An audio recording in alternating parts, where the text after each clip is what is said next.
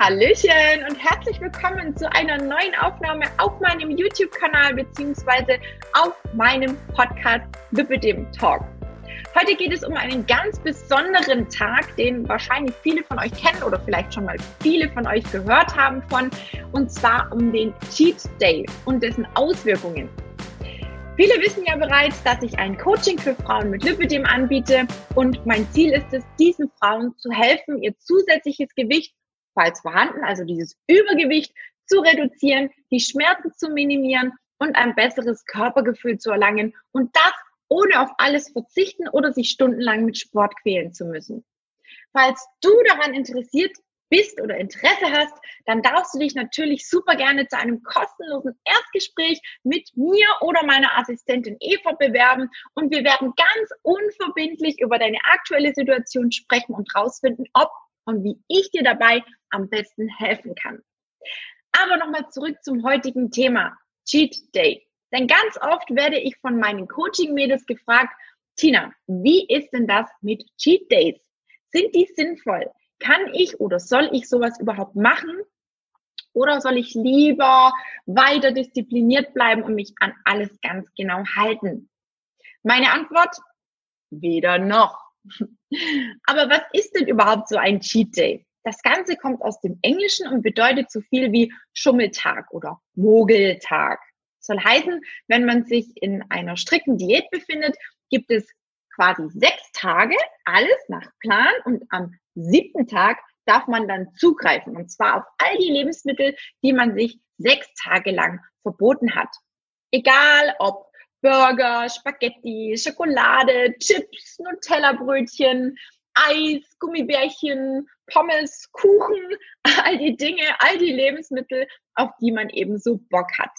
Klingt ja erstmal alles gut und irgendwie auch mega genial, aber was soll das überhaupt bringen?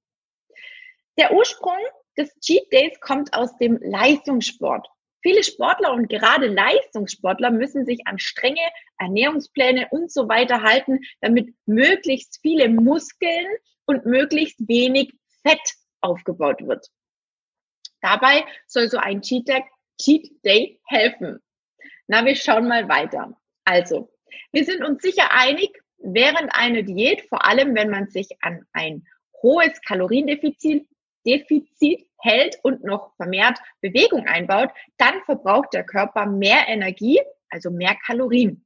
Folge davon soll die Gewichtsabnahme sein, die auch in vielen Fällen eintritt. Aber jetzt kommt das große Aber. Für einen kurzen Zeitraum ist sowas super gut machbar. Wer aber ein großes Abnehmziel hat und das Kaloriendefizit zu hoch setzt, der wird nach einiger Zeit launisch, fühlt sich müde, schlapp, na, alles blöd. Der Stoffwechsel muss sich anpassen. Er muss mit der geringen Energiezufuhr klarkommen und fährt einige Dinge in unserem System erstmal runter, quasi auf Sparflamme. Ja, am Anfang nimmt man super schnell ab und auf viel mit dem großen Defizit ab.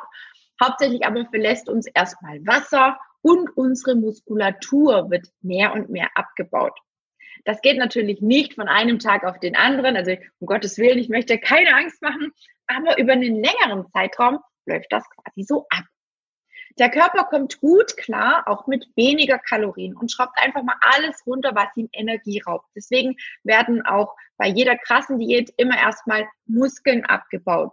Denn sie sind ja unsere Fettverbrennungszellen und benötigen eine Menge Energie. Sie sind also während einer Diät erstmal als Störfaktor abgestempelt.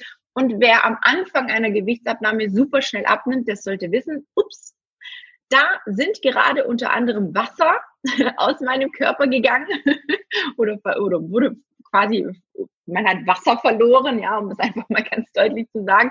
Und natürlich auch eine Menge Muskeln, die draufgegangen sind. Eigentlich ist das aber ja weniger erfreulich, denn wir wollen ja keine Muskeln verlieren, sondern Fett. Ein weiterer Aspekt, ja, ist, dass man super schnell alles wieder drauf hat. Also eher nicht so dolle, wenn man wieder normal ist. Das kennen wahrscheinlich alle und haben sicher schon die meisten miterlebt. Der bekannte Jojo-Effekt. Wenn du zu den Glücklichen gehörst, die noch keinem Jojo-Effekt zum Opfer gefallen sind, dann hast du aber sicherlich schon mal davon gehört. Also, was soll jetzt so ein Cheat Day bewirken? Scheinbar soll der Stoffwechsel angeregt werden. Übrigens funktioniert das nicht, wenn wir dabei wahllos alles in uns hineinstopfen, was uns vor die Futterluke kommt. Hormone werden übrigens in unserem Fettgewebe hergestellt. Kein Wunder also, dass wenn wir Fett abbauen, dann auch unsere Hormone aus dem Gleichgewicht kommen können. Die Theorie sagt, dass der Körper während einer Diät weniger Leptin, das ist übrigens unser Sättigungshormon, produziert. Ja, logisch. Weniger Fettgewebe, weniger Leptin. Weniger Sättigung bedeutet zeitgleich aber auch mehr Hunger. Und an den Cheat Days soll die Produktion von Leptin aufrechterhalten werden und so den Hunger oder auch die Gelüste während einer Diät minimieren. So die Theorie. Richtige Beweise gibt es dafür leider noch immer nicht, zumindest nicht so, dass man sich zu 100 Prozent darauf verlassen könnte. Für einige sind solche Schlemmertage balsam für die Seele. Sie können die Motivation steigern, denn einmal in der Woche darf man ja essen, worauf man Lust hat. Der Reiz des Unerlaubten, des Verbotenen kann also ja etwas abgeschwächt werden. Aber Vorsicht.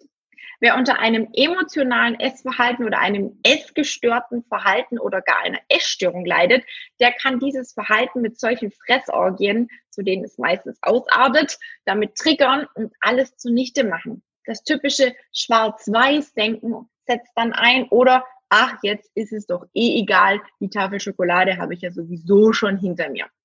Viele schaffen es dann nämlich nicht, am nächsten Tag wieder strikt und diszipliniert zu sein.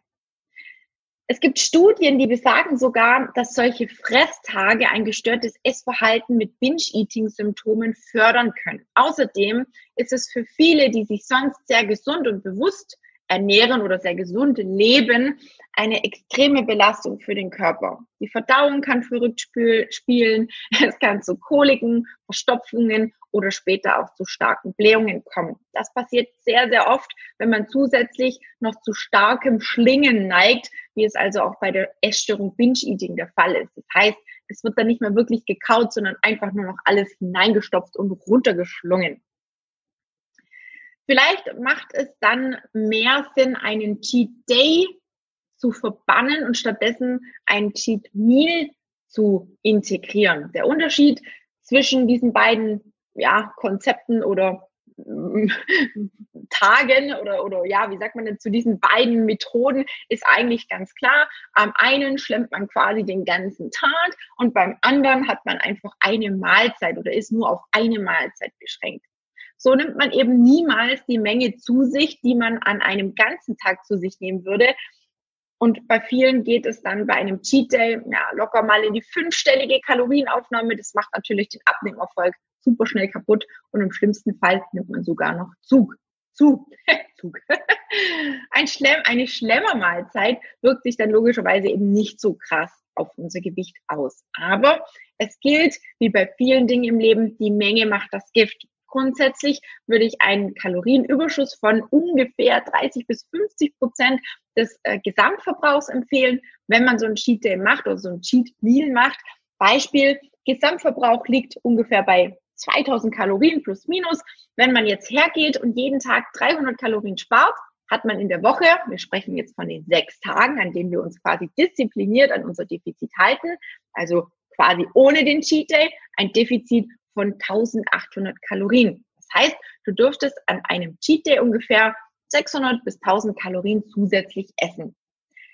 Ja, das ist erstmal nicht viel, denn eine Tafel Schokolade hat ja auch schon 500 bis 600 Kalorien.